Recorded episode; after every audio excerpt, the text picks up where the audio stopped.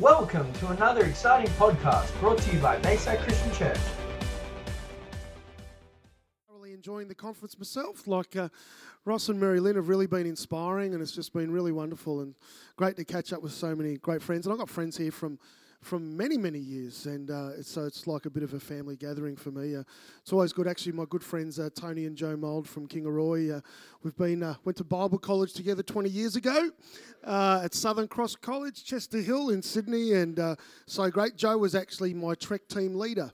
So uh, we would go on trek teams around to regional churches around New South Wales, and Joe would preach and that sort of thing. She's a phenomenal preacher, by the way, and uh, so it was uh, that was really cool. And Tony, I remember God has used Tony in my life actually a number of times. I remember one time I was at Bible college and. You know, often when you go to Bible college, you run out of money, and um, I was um, I went there by faith. I had no spare money for anything. I had to believe God for a dollar to get you know, the Coke out of the Coke machine. And I actually had to believe God for my laundry.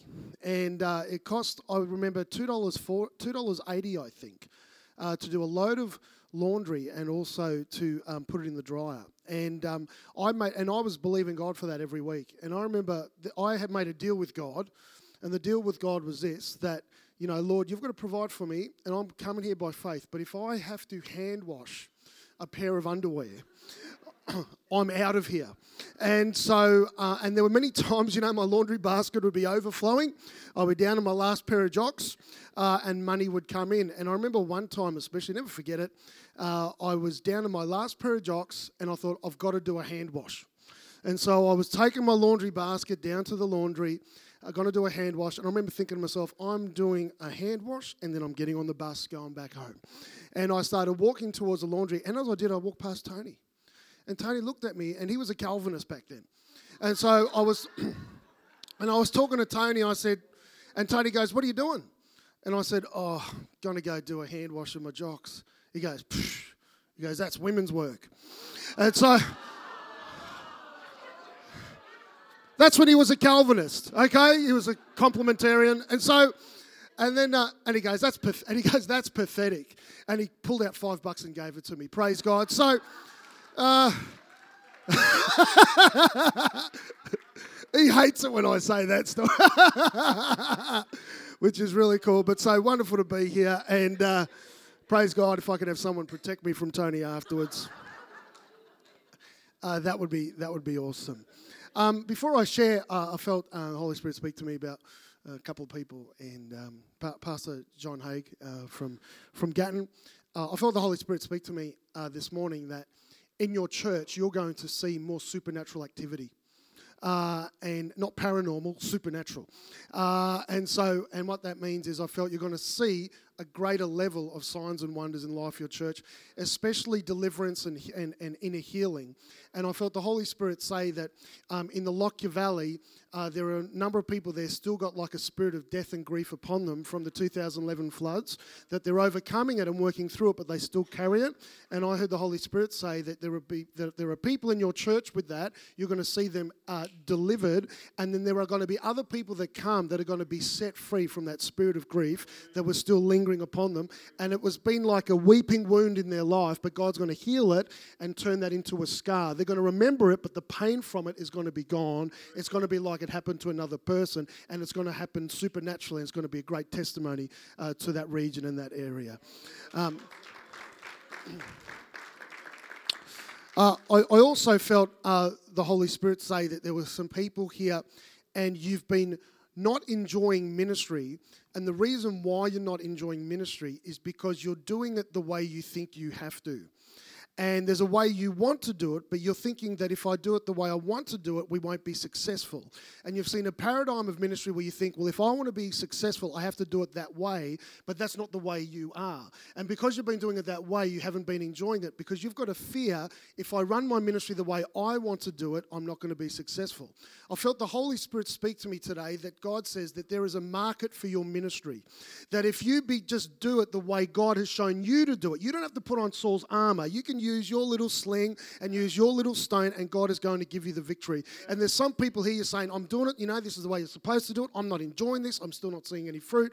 For the Holy Spirit say to me to release you today that you can be who God has called you to be. He's going to get you to win your way. There is a market for your ministry. There's people that's going to reach the way you want to reach them.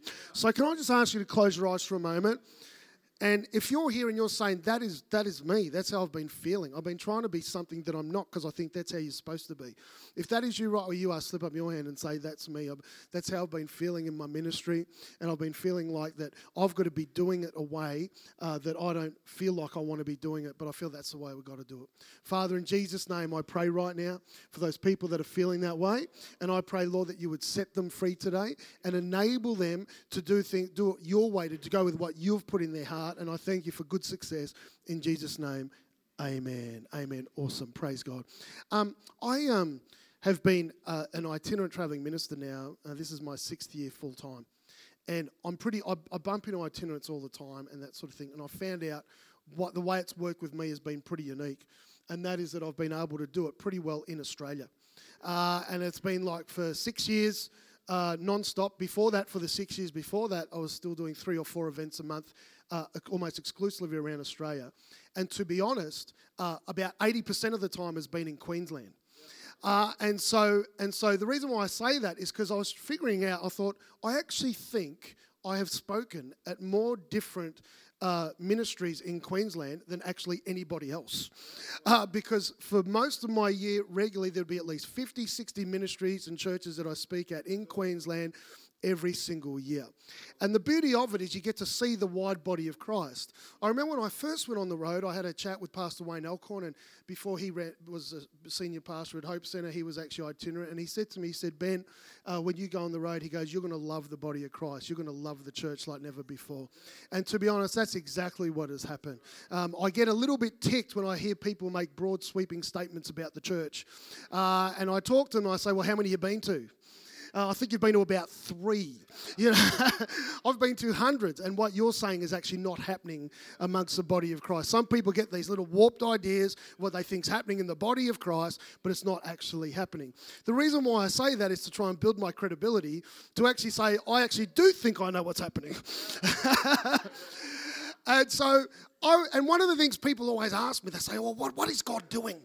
What is God doing? And I'm like, well, I don't know. You talk to him as much as I do. But the thing is, what I have noticed in my travels and travel across different streams, different denominations, different philosophies of ministry and ways of doing things, what I have noticed is some common factors present amongst all the ones that I would consider thriving, flourishing, advancing, and moving forward. And so I want to briefly, before I get into my prophetic workshop, which we will do in, in a few moments, before we do that, I really had it on my heart to actually share with you the things that I see are the common factors amongst the churches that I see that are moving forward and advancing. Now, this is purely subjective from my observation.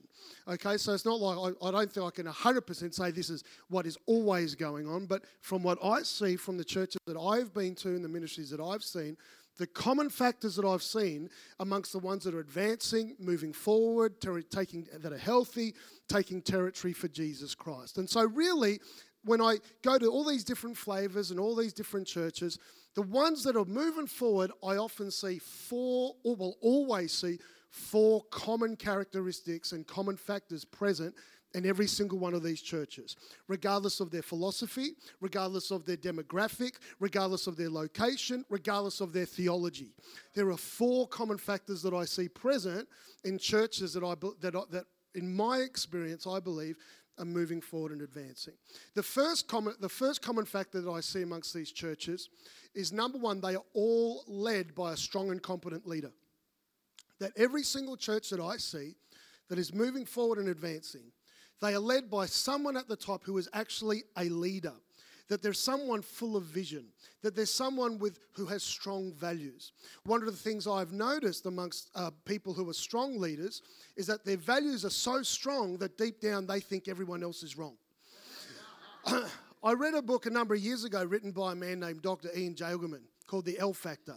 And he said that basically the common, uh, one of the common traits of a leader is that they have strong values. And because they have strong values, they know what they like and they know what they don't like. And because of that, that's able to filter through the entire organization.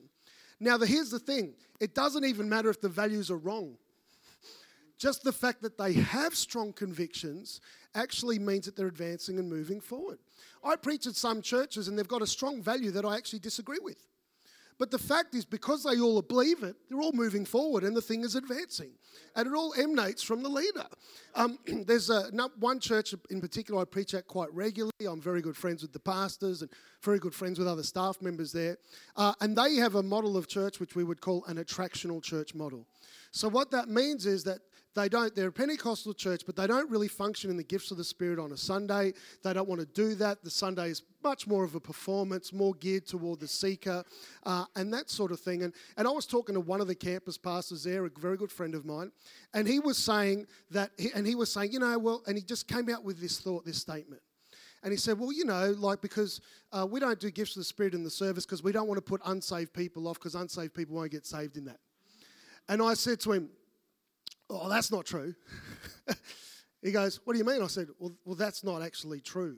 Um, you know, now it's good that you think that, that you're all in unity.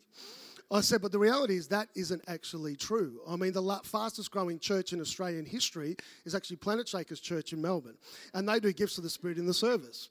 I remember a couple of years ago, I was having a coffee with the senior minister, Pastor Russell Evans, and he was telling me how he was cutting his sermons down so he could pray for more, pray for more people, see the gifts of the Spirit more in the service. But the fact was that, it, regardless of the kind of philosophy that you have, the fact is that the leader is someone who actually has a strong idea of the values and the things that they want to see uh, come to pass. It's often led by a strong leader. That is why the greatest thing that can happen for your ministry is your personal health. How you go is very often uh, how the ministry goes in the long term. I mean, when Moses, Moses had to sit up on the, he had to stand up, you know, look overlooking the valley. Joshua's fighting, and he had to keep his hands up. And if he didn't keep his hands up, then everybody else was losing. How he went determined, determined whether the nation was actually going to win the victory. And in the same way, what I have seen and I have observed is that every time I have seen a church that is flourishing and moving forward, it is always led by someone who I would consider a strong leader.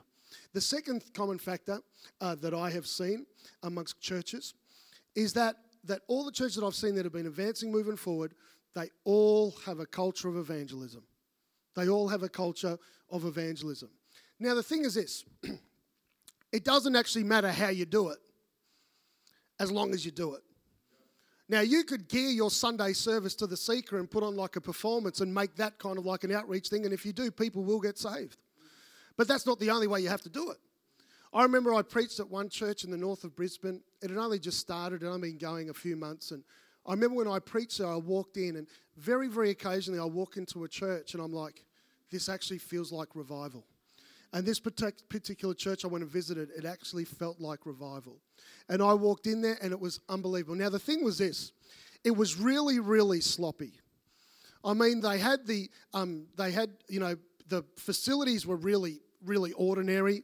Uh, not only that, they also had off in the, uh, they had all their ushers didn't really know what they were doing. They weren't sticking to a run sheet. The praise and worship band was really sloppy. The culture was a little bit funny. But, and even in the service, they would, you know, there'd be gifts of the Spirit moving all the time, and people would be falling over, and they didn't always stick to time. But they were growing and seeing people saved every week.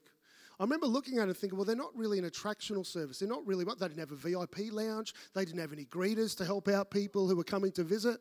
And I thought, well, how are they seeing people saved?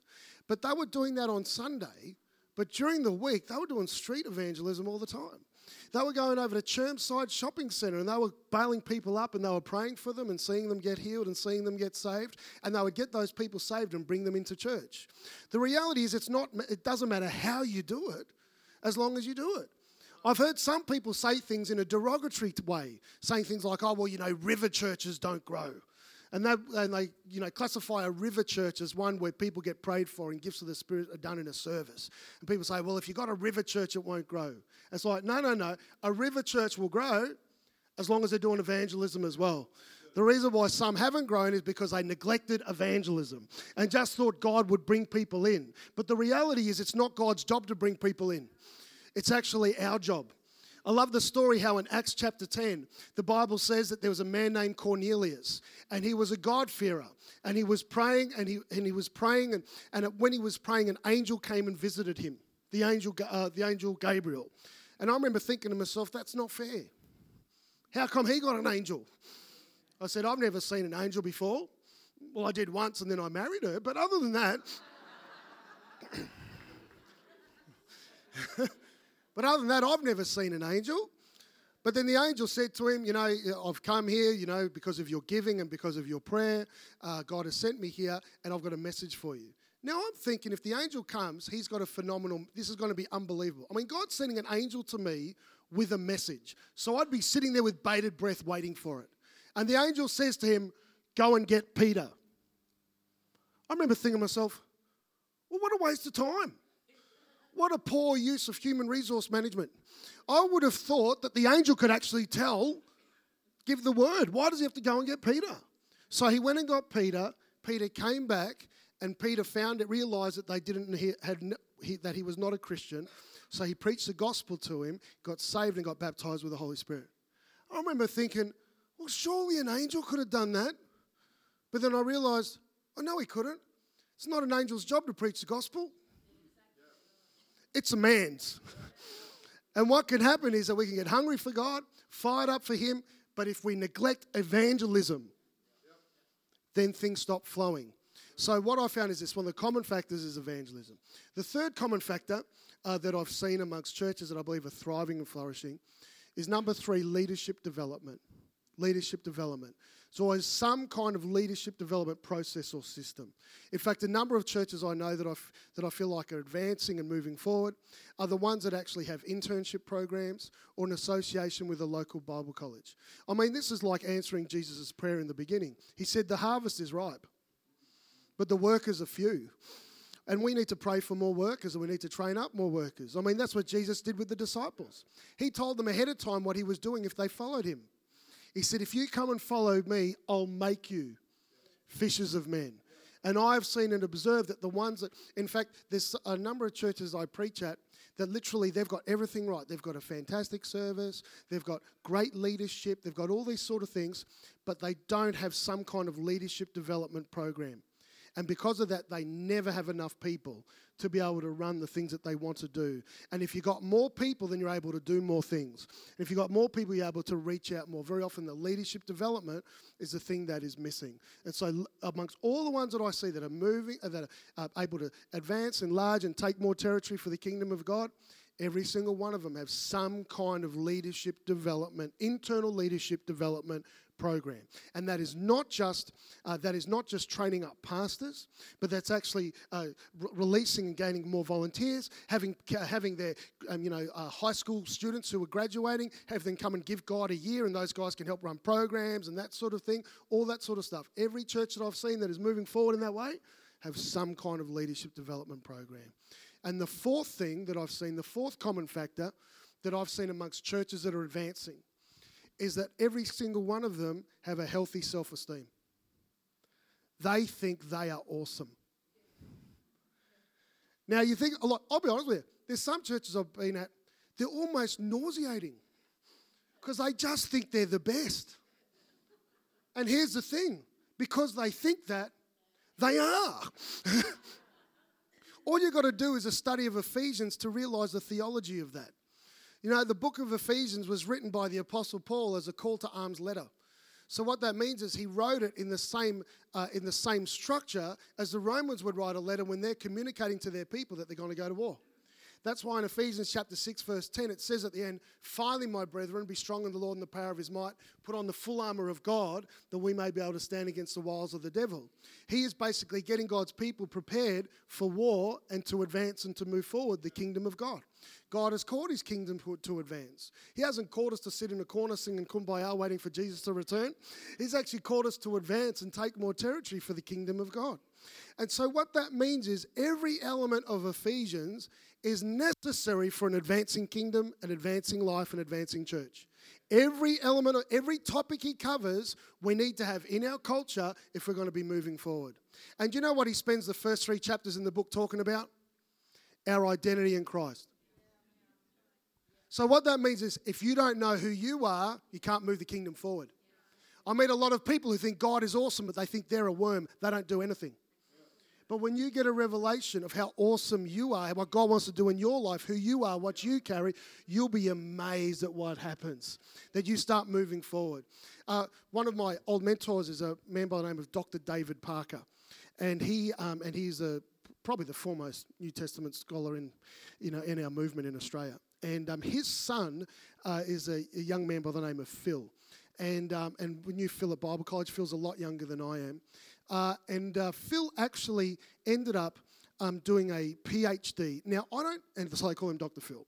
Uh, now, I don't know, I don't know, I can't explain properly the PhD that he's got. It's some funny name. But basically, it's the science behind the formulation of surveys. Um, and so, and so for, for his thesis, he actually had to, he had to do some, you know, you know this study um, for his thesis. And he did a study of all uh, of churches all across Australia. And in the study, he said there was one common denominator amongst all of them. And the common denominator was this the people in those churches had the highest self esteem. That every single one of that in their churches, they thought they were awesome. They thought they were fantastic. That is why one of the greatest things that you can do for even for the life of your church is do things that get wins on the board for your local church, where people just have a pride in it, where they just think we are just the best, we are just fantastic. One of the greatest things that Extreme Youth Conference did for my youth group in Mackay is they just start thought, started thinking they were awesome. Because there's people from Brisbane and Cairns and Townsville coming to Little Old Mackay for a conference, and they just started thinking they were really cool. They were actually getting a little bit nauseating and full of themselves. But it helped us move our ministry forward. Does that make sense? All those things are common factors. Why am I saying this? Because I believe that for some people here, like I said to you before, you can be who God has called you to be. That the churches that I've seen, there hasn't been a common method. There hasn't been a common style. There's some that might be like a cell church, there's some that might be attractional, there's some that might be any other kind of way. But as long as they're led by great leaders with strong values who know what they're wanting to do, they've got leadership development, they've got evangelism, and they're able to build a healthy self esteem into the life of their church, then that is the thing that has moved them forward. And I want to encourage you and release some people today to let you know you can be who God has called you to be. Yeah. Amen. Praise God. so, with that said, I actually want to shift gears now. And um, if you've got your Bibles, turn me to 1 Corinthians chapter 14. 1 Corinthians chapter 14, uh, verse 1. 1 Corinthians 14, verse 1. says this um, Pursue love and desire spiritual gifts uh, but especially that you may prophesy. For he who speaks in a tongue doesn't speak to men but to God, for no one understands him. However, in the Spirit he speaks mysteries. But he who prophesies speaks edification and exhortation and comfort to men. I want to talk to you now about prophecy, and I know that um, Pastor Ross last year talked about this, and but he's invited me to to add my little my little um, thoughts on this as well. And basically, prophecy is one of the spiritual gifts. Now, prophecy is essentially God speaking through one person to somebody else. That, that's what he does. He's speaking through someone to someone else. Now, notice this all believers can prophesy if they desire it. But it doesn't mean that they're a prophet. The term prophet actually changes and flips in the New Testament. In the Old Testament, the few people that could hear from God were considered prophets. But in the New Testament, it changes. Uh, through Christ and through His Holy Spirit, we can actually all hear from God. We don't need an intermediary to forever be speaking to us on behalf of God. But the role of prophet actually changes right now, and the role of a prophet is now an office. An office. It's the office of a prophet. So, what that means is that if you prophesy, that doesn't make you a prophet. Um, and some people don't understand that. They think, oh, well, I can prophesy now, that makes me a prophet. No, no, no. The gift of prophecy is actually different from the office of a prophet. You can desire the gift of prophecy, but the office of a prophet is a calling. It's something that God places upon you and calls you out to. But actually, so you, you, you know, you can, I guess you could desire to be a prophet, but that doesn't guarantee you'll be one. But the Bible here says if you can actually desire the gift of prophecy and you can start moving in that gift. So maybe you're here and you're saying, you know what, I've never actually prophesied over anyone before. Guess what? You can. If you have the starting point of desiring it, well, eventually that thing can come to pass. That's what the scripture says. Oh, well, I don't have the gift of prophecy. You've got that gift. But it says here very clearly you can actually desire the gift of prophecy. Now, what are the benefits of prophecy? Well, it actually says that there in verse 3 of uh, 1 Corinthians 14. And it says it speaks edification, exhortation, and comfort to men. So the role of prophecy is actually to build up. The Old Testament prophet would denounce curses and, you know, and pull down. But the gift of prophecy, the New Testament gift of prophecy, is for the building up, the exhortation, the edification, and for the comfort, uh, comfort of men. And so that is one of the great boundaries that we need to have when it comes to prophecy. Prophecies can be an, actually a confirmation. What that means is that prophecy can be a confirmation of something that is in your heart. Have you ever had something in your heart and you were thinking that's what I want to I want to do this thing and then you've been prophesied over by someone and essentially that's confirmed what's been in your heart? Then that's like a sign from the Lord. It gives you faith. You realize, yes, I'm going to go and step out in that. That's happened to me a number of times before. There's something I've been thinking of doing, and someone's given me a prophecy, and it's lined up with something that was already in my heart.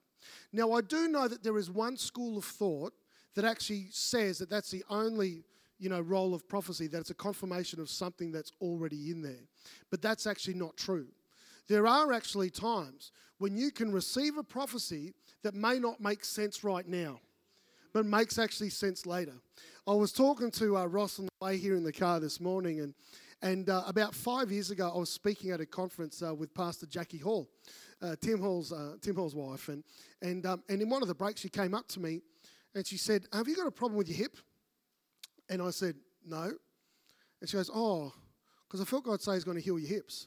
And I said, Thank you very much. Praise the Lord. And I didn't think anything of it. It was about five years ago. Last year, I was getting all these problems with my back and my knee. I had one period there that for two weeks I could hardly walk because I strained my back. And then I had this other issue that whenever I would go for a run, my right knee would blow up. So I went and saw the physio. And the physio said to me, he goes, Well, oh no, I had a couple of things happen. The first thing was I went to the physio and I said, I've got a problem with my knee. And he goes, Well, the reason why you've got a problem with your knee is because you've got a problem with your hip. And he said, So we have to release your hip in order for your knee to start feeling better. And so he started doing some things. I was in complete agony. He was rubbing me down and that sort of thing. But he started loosening my hip because the problem with my knee uh, actually had to do with my hip. Not only that, I was having these back problems. I remember, and especially when I was flying. And I remember one time I flew to country Victoria and I had to fly, take two flights. I had to fly from Brisbane to Sydney and then from Sydney to Albury. And when I got off the plane, I was as stiff as anything. And so I was walking down through a country town uh, named Beechworth in Victoria. And I'm walking down, I remember thinking to myself, gee, I'd love a massage right now. And I was walking down, I saw this sign, it said massage pointing over there.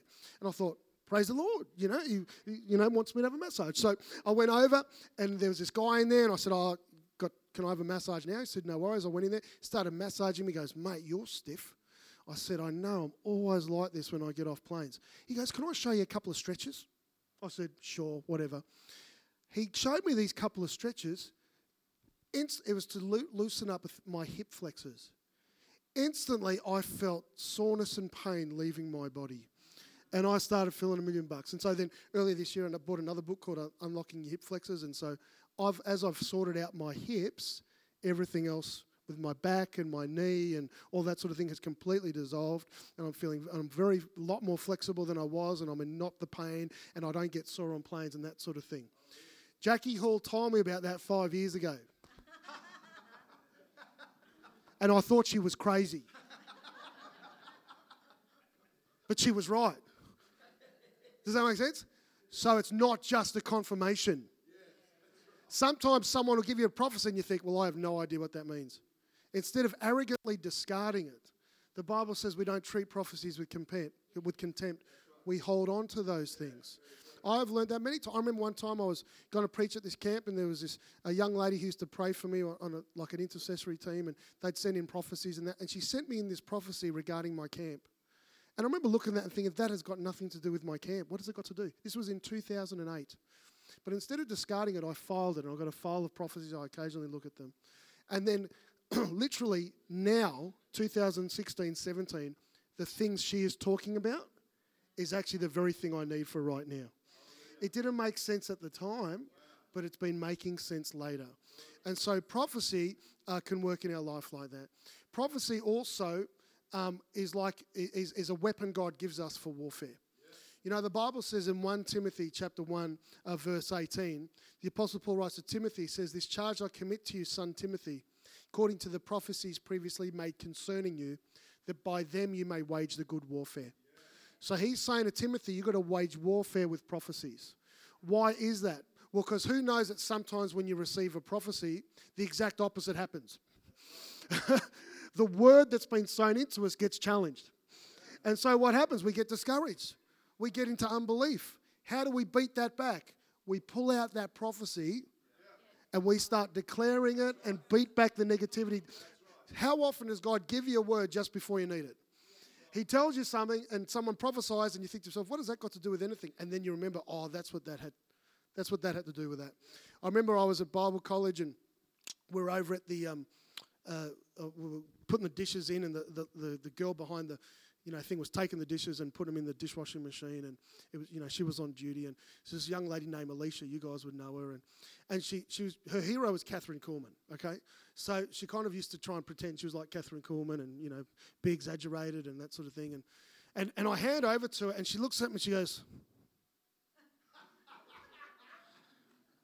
and I said, "What?" She goes, "You know, don't you don't have to listen uh, when people uh, you know, put you down or anything like that. I'm like, thanks, Alicia. All right.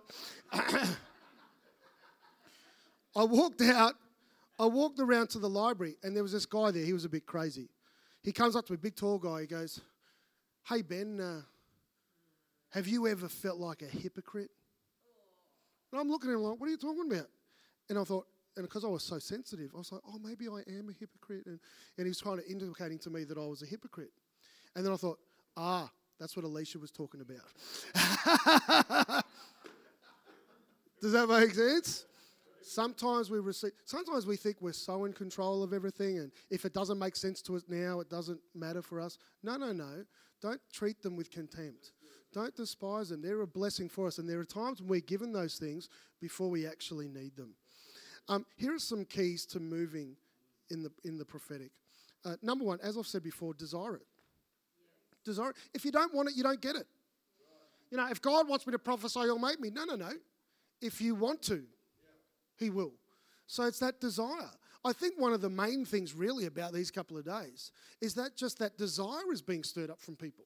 Saying, I'd love to keep, you know, well, I used to do that all the time. I forgot about doing that. I've been caught up in all these other things. And God is stirring up that desire. You can actually desire to prophesy. The second thing uh, that we need to um, the, the second thing that will help us in moving in prophecy is have a go. You know, desire it and then have a go. That's kind of how it works. You know, the Bible doesn't talk about a systematic schedule of how you're supposed to prophesy, of how you do it, of how you hear from God. He just says, desire it, do it. And then what happens is over time, you start learning how you hear from God more. I mean, Jesus said, My sheep know my voice. He doesn't tell us how it's going to happen, just happens over time. I'll get a phone call, and on the other end, it's like, Ben, is that you? And I know it's dad. I don't need to try and figure out, you know, scientifically how it happened. I just know. And in the same way, when you have a desire and then when you start having a go, you'll be amazed at what happened. I remember one time when I was a youth pastor, I was in my office and there was a young man. Uh, I don't know if you know him. His name's Cameron Murison. He's now worship pastor for Calvary at um, Yeppoon, and he was like in year nine or something, and came into my office. We're doing a mentoring session, and I said, "Oh, we're going to learn how to prophesy, Cam." And uh, and so I prayed for him, and I prophesied over him for about five minutes. And then afterwards, I said to him, "I said, okay, Cam, your turn to pray for me." And he was a bit lethargic. He goes, "Oh." I said, "I said, you pray for me." So I closed my eyes. He put his hand on my shoulder, and he just started praying in tongues for about five minutes. And I remember thinking to myself, we just get on with it already, just say something. and I could tell he thought that he wasn't hearing anything from God. And then he sighed, he goes, Oh, God, I just pray for Pastor Ben. I just ask and pray that you give him dreams and visions. Amen. And he stopped and he looked up and he thought, That's the best I got. He did not know that before he walked in my office, I was looking at my computer. I said, Lord, I just pray that you give me dreams and visions. he had no idea. He just had to go. Have a go. I told him straight away. He couldn't believe it. If you just have a go, you'll be amazed. What your gift gets sharpened. You know, like Old Testament prophets used to get stoned when they're wrong, but we're not prophets. It's just the gift of prophecy.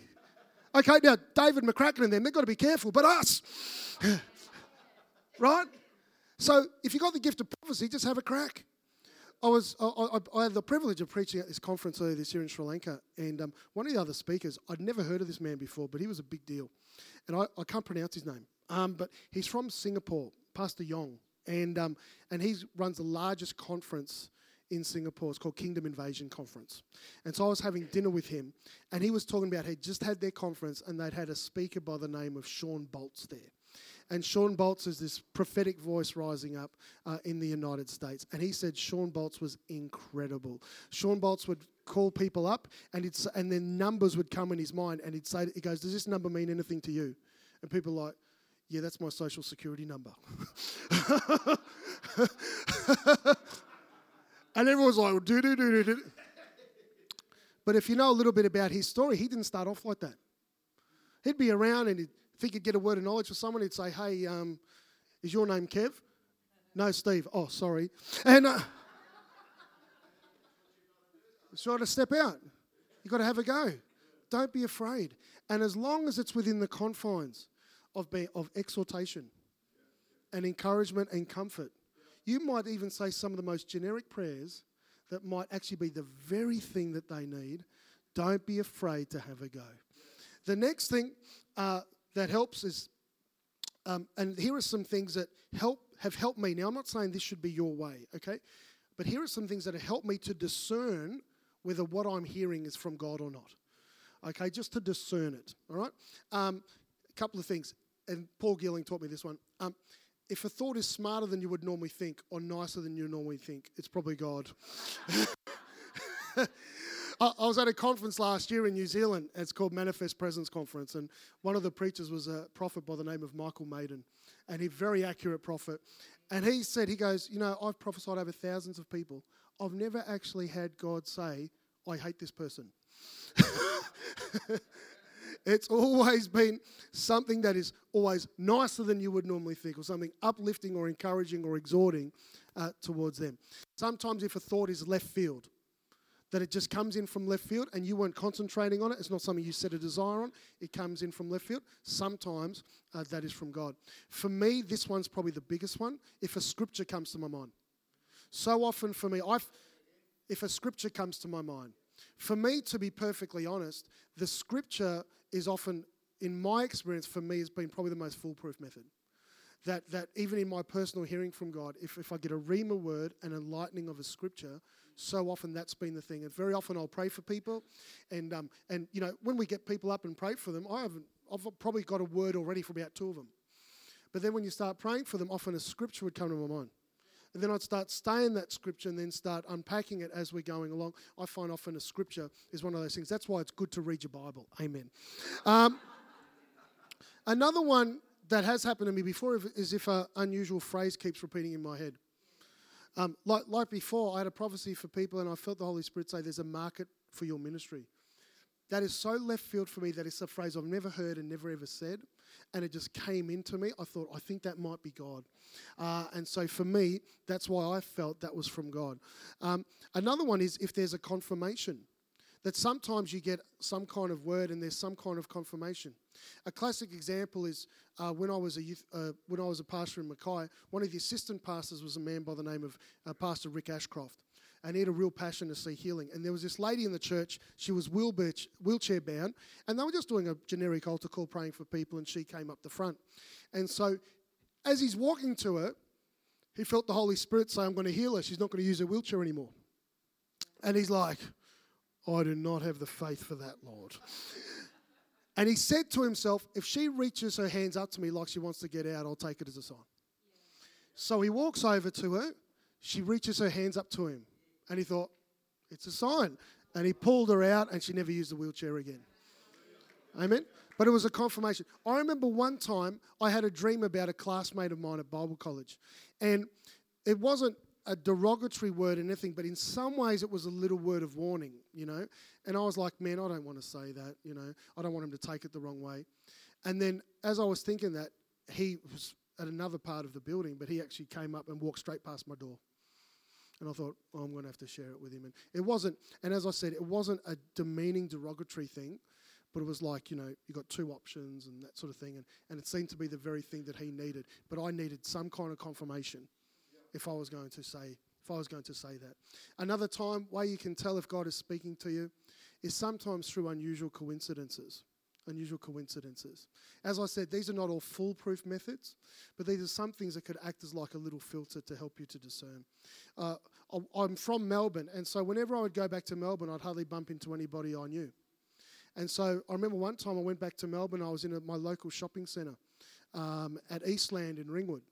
And as I was uh, walking around the shopping centre, I got a phone call from a girl that used to be in my youth group but lived in Melbourne. And she goes, "Oh, you were just on my heart," and I thought, and I was talking to her, and I thought, "Oh, that was nice. That was a bit unusual." Stopped. I walk around the corner, and then I saw another girl who used to be in the church I was in when I lived in Melbourne. And I talked to her, had a chat, and I thought, man, that's a bit strange. I never see anybody when I'm in Melbourne. I walked out the other side of the store of Myer's, and then I hear this, Ben, what are you doing here? I turn around, it was a cousin of mine. And she said, I was praying that I would see you today. And I said, that is weird. So I had a little chat to her, didn't think anything of it. Well, I'm starting to think a little bit more of it. I go through I go through Myer to the other side of Myer. I go out, I'm near this key cutting place. As I'm near the key cutting place, I hear this, What are you doing here? I turn around, it's Russell Evans. And so from Planet Shakers, and so I had a quick chat and I thought to myself, now this is strange. And then I just thought to myself, if I see Henry Seeley from Planet Shakers, I'll take it as a sign this is from God. Because, you know, I wasn't big in coincidences and that sort of thing. I walk into Myer, I hear this, what are you doing here? I turn around, it's Henry Seeley. And I'm thinking to myself, and so I'm, I guess this is a lesson in discernment. I'm thinking to myself, God is saying something. Uh, yep, I'm getting to it now. So I'm God is saying something to me. Now, my natural reaction is to read into it. Oh, maybe God's called me back to Melbourne. right? And how often do people get something wrong? They hear right from God, but they add to it. And I thought, nah, nah, I'm just going to hold on to this. This doesn't make sense yet. The revelation's going to come later on. And then eventually, over time, God added to it that within about a year or two, because this then started happening to me all around Australia.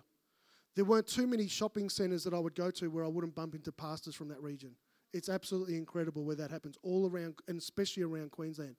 And God spoke to me one day clearly. He put the whole thing together and He said to me, You can tell when I've given you a region because you'll keep bumping into the pastors from that region. And that's so that's how I know when so the nature of my ministry is God gives me territories. Look, I've preached at most of your churches, right? God gives me a territory, and I know He's done it because I bump into people from there.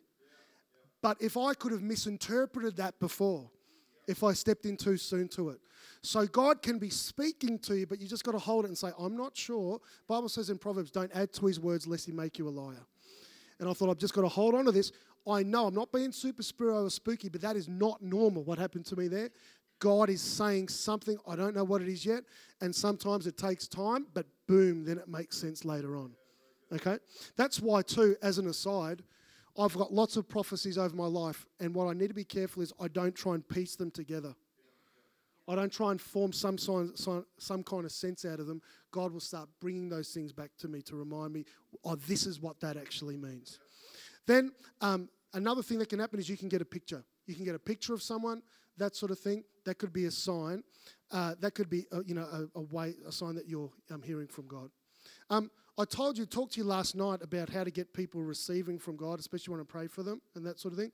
One thing I didn't add, if you're ever in a meeting like last night's, now last night didn't need to do it, but often you'll be in a meeting and you want to pray for people and and sometimes it takes a while for them to get going, open to receive. And so I learnt this off Tim Hall. What you've got to do is you've got to move with the cloud. So what that means is move with the people that God's already touching. Don't pick the most hardest, resistant person in the room, pull them out the front and pray for them, and they're looking at you like this. Because faith in the room goes. so what you do is you see, you know, you were talking about seeing faith.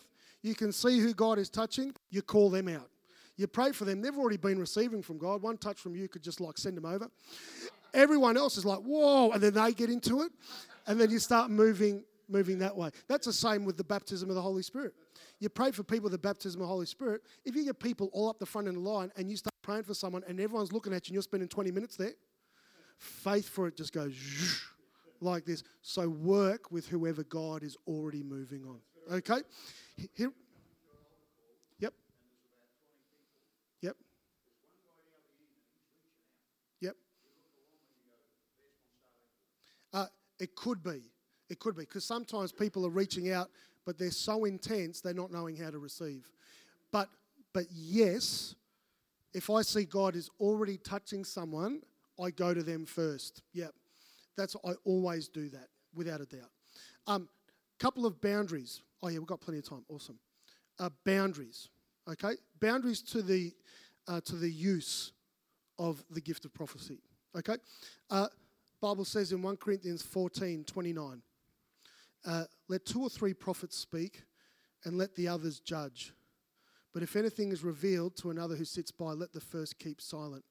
For you can all prophesy one by one, that all may learn and all may be encouraged. And the spirits of the prophets are subject to the prophets. For God is not the author of confusion, but of peace, as in all the churches of the saints. Here's a couple of things, couple of boundaries. Number one, don't use your prophecy to manipulate. Don't ever use your prophecy to get what you want done in someone else's life. That's where we need to guard our hearts. I remember one time I got a phone when I was a campus pastor. I had a phone call from one of the guys in our church, and he rang me and said, "Pastor Ben, can I see?" You? I said, "Sure, mate." And we caught up, and he goes, "I was just visiting my family, my wife's family in far north Queensland." I said, "Oh yeah," and he goes, "And when I was there, the pastor of the local church came over to their house." I said, Great, what happened? He goes, Well, he prophesied over me. I said, Okay, what did he say? He said, I had to move from Brisbane, come up and join his church. And he goes, Well, I want to talk to my I want to talk to my pastor back home about that. And the pastor said, I will not let another man judge my prophecy. Well, that contravenes a number of things here.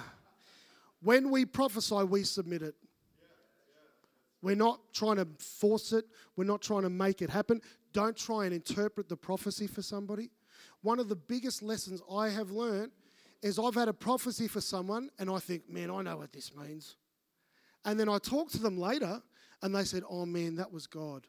That means this. And I'm like, that is nothing like what I thought it was. and I was like, I thank God I didn't give what I thought it actually meant. The Bible says we prophesy in part. We don't see, we don't see the whole picture for someone else's life. That's for them to sort out. We give that prophecy and then it's up to them to figure out. I remember when I was at Bible college, I had a, a, a lady, and, she, and you know, she, she didn't have any interest in me. And she was a friend of mine, but she, I, I just felt she used the gift of prophecy out of order. And, and, and she prophesied over me once, and she said, Ben, I, I have this picture of you, and, and she said, I see you walking through a garden, and there's all these lovely flowers, and you could pick any one you want, but, but there is a um, there is a tree that God has for you, a tree of integrity that He's got for you.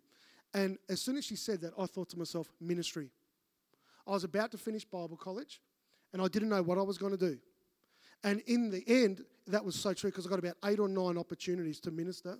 And the one that looked the least attractive was the one that I took, but it was by far the best, the one in Mackay.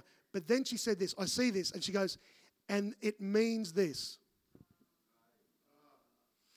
And she said, because apparently a couple of girls at school like me, okay? And she said, and it means that you're not supposed to go out with the girl you're going out with. Which was Trish. And I said, no, no, no, no, no, no, no. no, that, that ain't right. And they wouldn't let it go. and became a bit of an issue. If she had just stopped it, right? But she thought she could see all of it. You can't see all of it. Just hold on. Uh, the other week, I was I did a prophetic workshop at a church, and one of the young guys came up and goes, Pastor Ben, can I pray for you? I said, Sure, mate, come pray for me. He prayed for me. He goes, and he goes, and he, he gave me this picture, and he stopped, and he thought he needed to say, He goes, You know what? That's all I see. And I was like, Good answer. Because I actually know what it means. Does that make sense? Don't step over. I, I actually reckon, unless you're Isaiah, um, really long prophecies aren't always from God. Amen. Um, understand that prophecies are not infallible. When we give a prophecy, we could possibly be wrong. Okay? When someone gives us a prophecy, it could possibly be wrong. Okay? So it's the word of God's infallible. But spiritual gifts are not infallible. That doesn't mean we chuck them out, but we need to have wisdom and maturity to deal with it. Um, as I said before, realize that you prophesy in part. Never prophesy anything that contravenes Scripture. Um, I remember David Cartledge telling me this, that well, telling us at Bible College. He said that he went to a church once and they elevated prophecy to the level of the Word of God. And he said, he was talking to the pastor and he said, Well, so if someone gives you a prophecy, a directive prophecy, and you don't want to do it, what do you do? He goes, Well, I do it. And I was like, and he was like, Man, that is so dangerous. That it, prophecies are not infallible. They are, and so we should never prophesy anything unscriptural. Uh, God has told me that because we're low on tithes this week, uh, you need to go and knock over the ANZ Bank. yes, Pastor. Uh, if you're a, another thing is if you're a, we need to be careful about prophecies correction. Uh, we need to be careful about prophecies of correcting people. When we correct people, right, we base it on evidence, not what our spirit tells us. Because it's unjust to correct people who we haven't observed do anything wrong. Has anyone here had a correction from someone, a judgment, that was not observational. I just feel in my spirit that you got a Jezebel. I was like, well, how do you deal with that? Well, that's unjust, right? Now, you could be right. You could have sensed that. But that doesn't mean you jump on it and discipline it because you can't. We, ha- we judge observable behavior. Okay? So we need to be careful about prophecies of correction. Don't let anyone's prophecy control your life. Um, the Apostle Paul um, got prophesied over by a prophet named Agabus. Agabus grabs the belt from around Paul's waist. He ties up his own wrists and he ties up his own feet. And he said, This is what's going to happen to the man who owns this belt. So the Apostle Paul is about to go onto a boat to another city. Everyone around said, See, Paul, this is God saying, You're not supposed to go. And Paul said, No, no, no. Bonds and afflictions may await me, but I'm still going. God's just telling me what's going to happen. He didn't let the pressure of everyone else decide what that prophecy was for him. Don't let anybody try and don't ever let a prophecy control your life. It is your life. Uh, I love prophecies. I will get them from anyone. I will get, look, let's be real. Every church has some of those interesting people, right? I don't even care when one of the interesting people give me a prophecy. It's not like, oh no, don't take me. I don't care because occasionally I've actually had one straight direct from God. But I never let anyone's prophecies control my life. It is my life. Amen. It's mine, not yours. But I'm open to the fact that you, God, could be speaking through you. Okay. Um, next one is this: just because you have a prophecy doesn't mean you have to give it. The spirit of prophecy is subject to the prophets. That means you don't have to give it, even if you're feeling it. You don't have to. I love what my friend Peter Blas says. He says, just because you see a tree doesn't mean you've got to climb it. right? And in the same way, if you have a prophecy, that's what it said. It said, let two or three give it, anyone else don't do it. Spirit of prophecy subject to the prophets. I remember one time at our church DNA course, and what we do is we interview new people and have a chat to them. And, and, this, and we had a group of people come in and they wanted to know how we administrate spiritual gifts in a service. And so this lady comes up to me and she says, Oh, look, you know, just want to know, you know, spiritual gifts, prophecy, and that sort of thing. What do you do? And I said, yeah, that's fine. We love the prophetic in our church. So what we want you to do is this: um, if you feel like you've got a prophecy, I want you to we want you to come to the highest ranking person on the front row, not the person on the stage. So whether it's a senior pastor, campus pastor, assistant pastor, go to them and submit the prophecy. And then if we feel like we want it shared to the whole congregation, then we'll do it. She goes, oh, could be gone by then.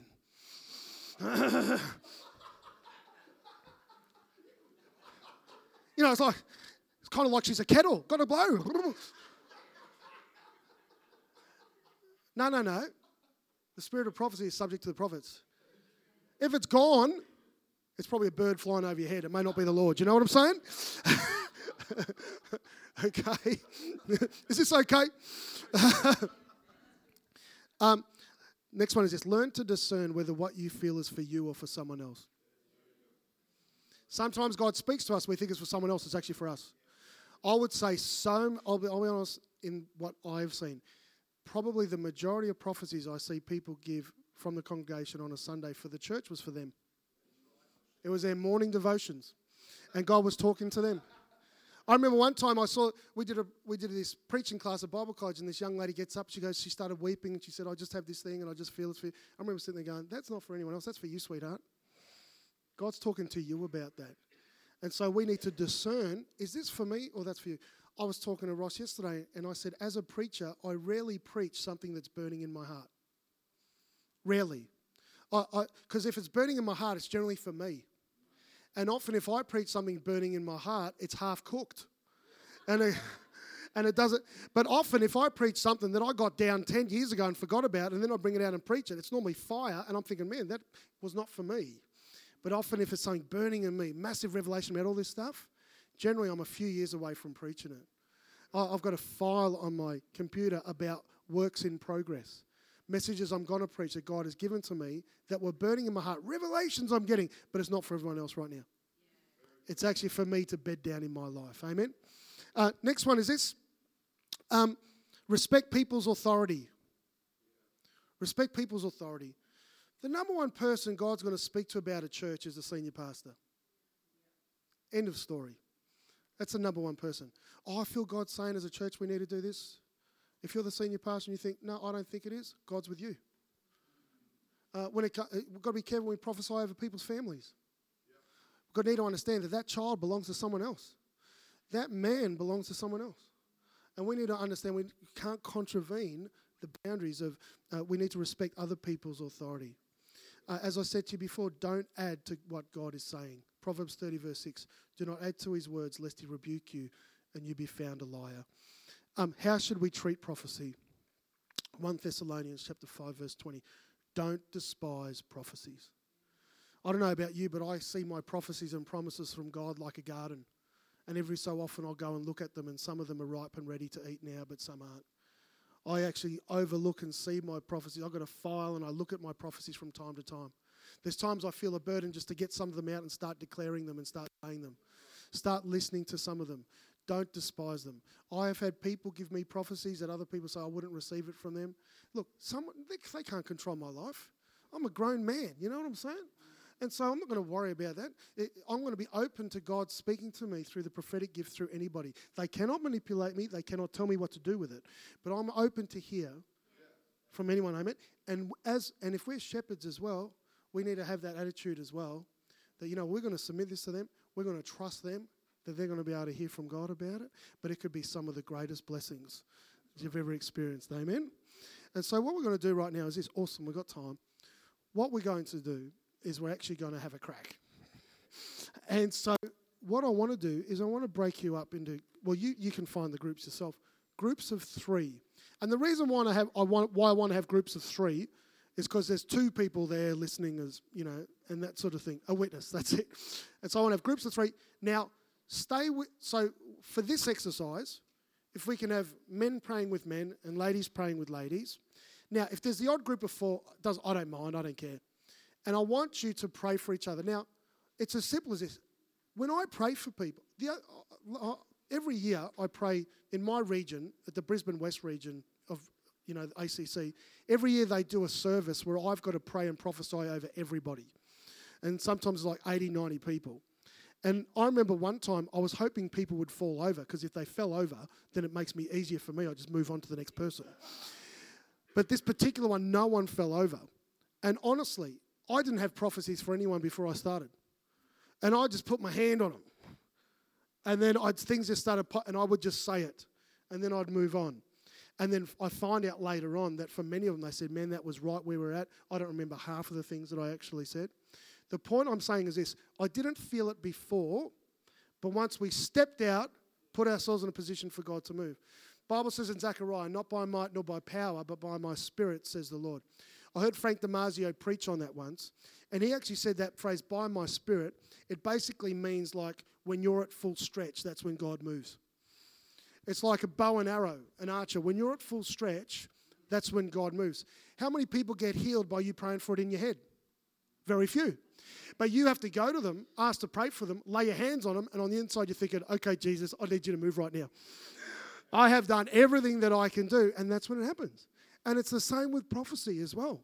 That you can occasionally get a word for someone beforehand, but if you're praying for people, you just put your hand on them, on their shoulder, and then it's like, okay, Jesus, whatever you got. And from that, often that's when God moves. And so what we're going to do is going to give it a go. Keep it um, scriptural. Um, keep it in the realm of exhortation, comfort, encouragement, and don't try and overstep. You know, try and go beyond what you feel God is saying, and we'll just do that. And what's going to happen is I'm just going to wander around, and if I've got a word for somebody that's getting Stay tuned for another exciting podcast brought to you by Bayside Christian Church.